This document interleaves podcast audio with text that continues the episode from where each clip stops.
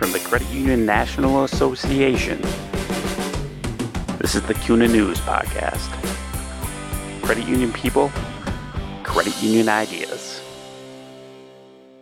During Todd Clarke's roughly two years at the helm of Co op Financial Services, the importance of fraud prevention has grown exponentially. It's his job to ensure co op's client credit unions have access to the best technology to combat fraud and protect their members. Increasingly, fighting fraud requires the use of machine learning and artificial intelligence. I'm Bill Merrick, Deputy Editor for Credit Union Magazine and CUNA News. In this episode of the CUNA News podcast, Clarke shares his biggest concerns about fraud, top risks facing credit unions, and how credit unions should respond. You've been at Co op Financial Services for a little more than two years now. What have been some of the highlights for you during that time?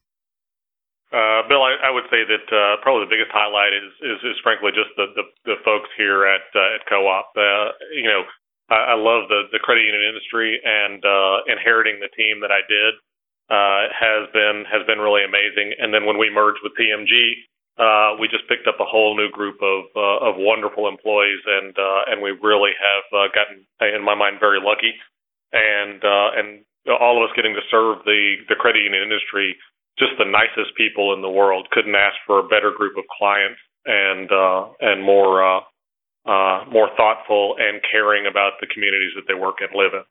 So you were in the the fintech space for a while. How is how is that different from what you're doing now?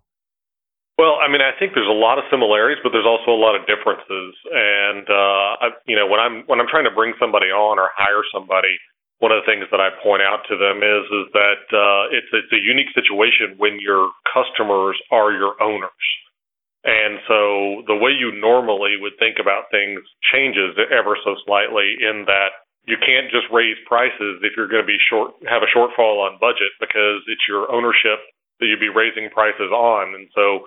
Uh, it causes us to think about things differently. Uh, what I love about it is, is that we get to think long term, right? There's in the public world, there's a lot of decisions that are probably bad long term decisions that are made for short term reasons.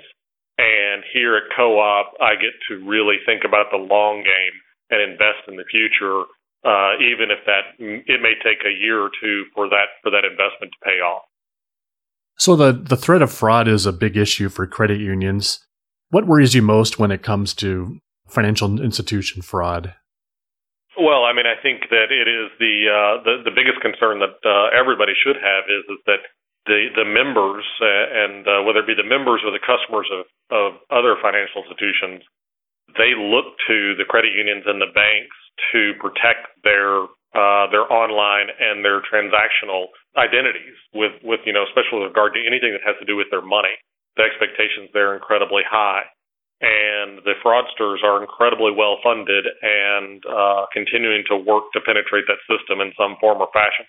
You know, on top of that, I would say that it's it's hard for you know 6,000 credit unions and another 6,000 financial institutions banks to come together with a uh, a joint effort uh, simply because they compete with each other and the like. So um, those those can be really challenging. What what do you see as some of the biggest fraud related risks for credit unions today? Uh, you know, right now, especially in the space that we play, obviously card fraud still hangs out there and uh, is uh, is very much uh, relevant. And and some of that, you know, we brought on ourselves, right, by teaching our our uh, card carrying uh, members uh, that they have zero liability in a wide variety of things. And so, uh, so card fraud is right at the top of the list. I think as EMV continues to roll out and become more prolific across the United States, we'll see a lot of that that card fraud shift to account takeover fraud you know this notion that synthetic ID is uh, is relatively easy to produce, uh, and as we get uh, larger and larger credit unions, you can't know every member, and uh, and you want to, but you can't, and it becomes more and more difficult. And so, I think uh, the folks who help solve that will uh, will have a big uh, a big opportunity. How do you think credit unions should respond to that shift in fraud? Well, I, I think that they are already responding. You know, the the um, uh, if you think about 6,000 credit unions out there, uh, you certainly wouldn't want each of the 6,000 to come up with their own solution to this, right? And so what you would think is, is that they would use a, a facility like co-op uh, to invest in a in a in a group of technologies that's meant to protect the whole. And and I and I view that as as I, I view that as co-op's role in this in this technology space is to consolidate investment and to make sure that uh, we're putting the money uh, toward the right applications to protect uh, the credit unions. Much like CUNA provides that same service uh, on the uh, you know on the hill and and, and across multiple uh, across multiple governmental agencies your company has started using artificial intelligence in in fraud prevention. How how does that work? How is is AI assisting in fraud prevention, and against what types of fraud is it the most effective? Do you think? Uh, you know, just a, a, a little uh, clarification. AI is sort of a broad set of things uh, that are, uh, uh, you know anything in the space. we're using machine learning today, which is a subset of AI uh, the basics of it are is, is that the old way of looking at fraud, the cards were categorized or card fraud. They, were categorized into kind of three or four or five big groups, and those those assumptions were made that those people who fit into those groups acted and felt very similarly. Um, and and I think that if I if I look at my own life, my wife and I carry effectively the same card, but we don't look or feel anything alike as how we shop. And uh, machine learning as a subset of AI gives us the power to take that profiling down, not from a group of, you know, uh, six million cards, uh, you know, three or four groups of six million cards. We can take it down to the actual individual member and um, liken it to what Amazon does with its preferences. If if uh, if if you shop on Amazon, which most people do in some form or fashion, and you shop there enough, they'll develop a very, very unique profile of you. Do you have children under the age of two? Do you have kids between 10 and 2? Uh, do you have teenagers? Do you have the pets? And what kind of pets do you have? And then their suggestions will be tailored to meet those needs until you introduce a new need to them. You know, one day you may decide to pick up a new cat, uh, and you've traditionally had dogs, and now they're going to try and uh, give you suggestions that suit a cat and um, think of fraud mitigation the same way, you're not really looking for fraud. You're looking for anomalies. You're looking for things that stand out in that person's typical shopping pattern or profile. And if you think about how you would do that across our 60 million members that we represent across uh, all of our platforms, there's no way I could put a hundred or a thousand people looking at spreadsheets of transactions into a room and say, please find the anomalies on these individuals. And that's effectively the reason it's kind of been segmented into big card categories.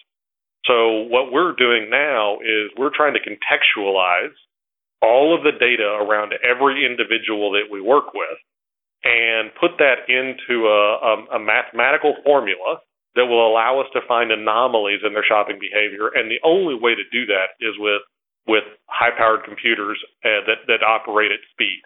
And so, um, you know, you think about how many thousands of employees I'd have to have reviewing spreadsheets and, and transaction logs to go through 6 billion transactions a year and 60 million members, you can imagine that we couldn't be very effective at that. We could capture only the big buckets of fraud, right? And so what we say about machine learning is, uh, this is to answer your second question, is machine learning goes after the long tail of fraud. And if you think about how fraud occurs on an XY axis, there will be big buckets right at the front that you can see that are pretty easy to see, right? Suddenly, this person who's never left the country is now shopping in Albania and they do three three thousand dollar transactions. Well, nothing stands out like that, and you can write a rule that will solve that. But what if that same person is now just doing a $380 transaction at a Walmart that's a few hundred miles away from their from their home? Is that fraud or is that not fraud? You know that you know you probably need a little more information than that, and that's why we're profiling the entire member and looking at all of the things they do across all of our uh, ecosystem to make sure that uh, we understand what they're trying to do on a daily basis. So is it the more like transactions you analyze, the more you can better target fraud, and that's kind of what the learning part is? Well, I actually, uh, you know, I think transactions is a huge component of it, but there's also way there's there's a there's a large group of other things, right? You know, so when our members sign up for Apple Pay and a variety of things like that, we know their mobile number, we know their device ID, we know where that thing goes if we if we want to understand what they're doing on a daily basis.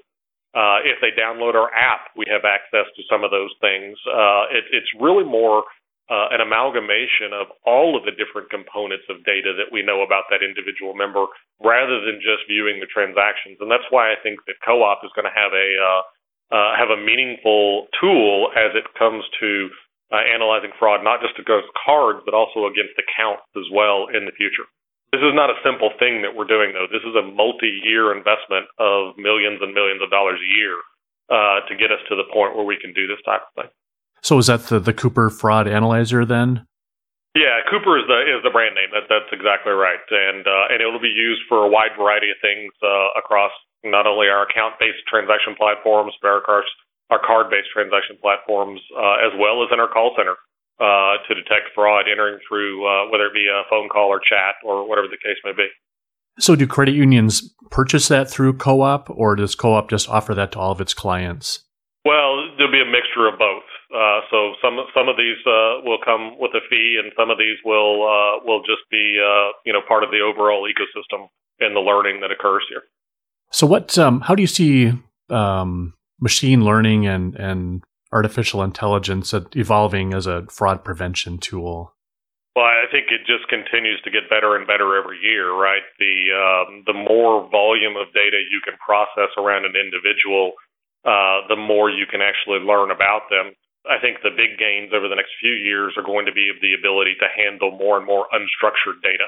Uh, and unstructured data is the data that comes as part of a transaction or, or or pieces and parts of information that you get through social media or a wide variety of things like that that you have to put some structure around and then and then think about it how how that might uh, help you understand what that member is doing.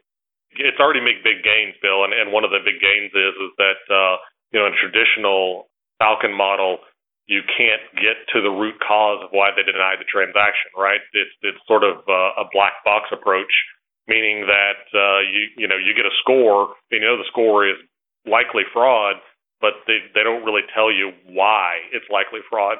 Machine learning actually allows you to see the the, the actual reasons why uh, the model believes it's fraud, and and in my view, that's that's very member friendly. You know, if you get to tell the member why you declined their transaction or why you found their transaction suspicious, that uh, that gives them insight into you know what they did that was different that caused you to, to have a reaction to it.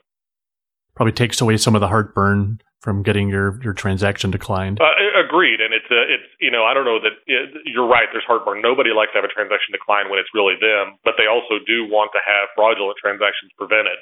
And so it's a fine line that you walk. And I think the more you can translate why you decline something or why you are investigating something to the member, the more comfortable they're going to feel.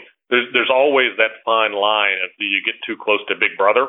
And you want to be really careful not to get overbearing in that regard. But uh, but I think you want to use whatever data uh, the member wants you, especially what they want you to use, and even the the things you can find uh, outside of that. How do you see fraud um, evolving in the future? Do you think the fraudsters will find a way to counter this machine learning and, and artificial intelligence? Well, uh, we're pretty aware that the fraudsters already use machine learning today to calculate new attack vectors on credit unions and banks every single day.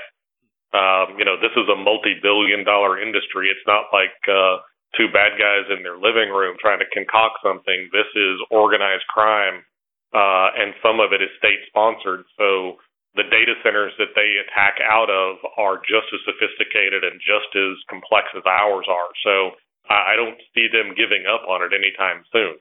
So I think our goal is to, to try and stay ahead of it. I used to tell the story about you know the bear in the woods. Uh, I don't have to outrun the bear, Bill. I just have to outrun you, and uh, and that's our goal here at Co-op is to just be faster than the next guy, so that the fraudsters will go after them and not us. How do you see fraud prevention evolving in the future, say five or 10 years down the road?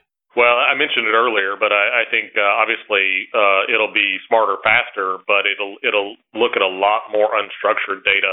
And if you think about how open banking has hit Europe and, and how uh, the financial institutions are being required to open up to certified and licensed third parties and each other, I think you'll be able to get a lot truer picture of what a member is doing on a daily basis and uh, and tighten down, you know, the fraud tools. You know, the goal there is to only decline the bad stuff and let everything that's good go through. And uh, if we can capture the lion's share of the fraud with very limited false positives, then we're doing our job right. Is there anything else on the on the fraud front you'd like to discuss? Well, I mean, I think that um, uh, you know, obviously, we're doing everything here at Co-op with the member and the credit union in mind. We want to make our members' lives, uh, our our credit union's members' lives, easy and simple and not have this be way out in front of everything they're doing. I don't want them to think about how secure we're making the transaction every day. I want them to think, wow, that transaction was easy, and we just made the security behind it as strong as we possibly could. That is, in my view, how we have to approach everything. And then if uh, you know, if if I'm thinking about how I live my life, and uh, most of the people around me live theirs, in my view, time is the most important asset that all of us have. Uh, and as the world moves faster and faster and faster, we're going to have to be able to move faster and faster and faster to prevent fraud. And uh, and so that is uh, that's that's where we're focusing all of our resources here at Co-op. So switching gears a little bit, um, do you have a leadership philosophy, and and if so, what what would that be? Uh, I, I, would say that uh, more than anything, I'm probably more of a servant leader. I like my uh, I like my teams making the lion's share of decisions I don't sit on a throne and and and throw down edicts. Uh, I rather gather the group of people together and uh, and we all decide on a path going forward. And and I guess the only time I really get involved is when I break ties. So I'd like to think uh, we lead through consensus, and uh, I'm here to knock down barriers, and make sure that their their jobs are things that they can accomplish. We set goals we can accomplish, and we and we go after things we can do. Uh, consensus leadership is probably, in my mind, the the best. I surround my pe- myself with people that I believe are smarter than me, and uh, and then just uh, let them do their jobs. And what's one thing that most people don't know about you? Um, I probably should say that I have a you know a great wife and three beautiful kids and whatever else. Uh, but um, I'm a pretty serious guy. But what most people don't really realize is I'm actually a very happy guy. I spend most of my time uh, being very happy.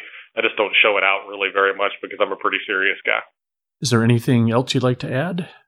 I don't think so. Uh, you know, just uh, here Co-op, we're huge supporters of CUNA and all the all the things that you guys do, and we really appreciate you guys supporting us. Uh, when when Jim stood on stage uh, GAC last year and said that uh, the surcharge free network and the shared branching network were two of the greatest assets of uh, of the of the industry, uh, I, I couldn't have been happier to hear that, and and the fact that I didn't put him up to it or didn't pay him to say it even made me happier, hmm. right? I mean, it's just uh, uh, because I agree. Um, what we do for the industry is incredibly important, and uh, and my only hope is is that uh, me and my team get the opportunity to enhance that and and make it even stronger in the future.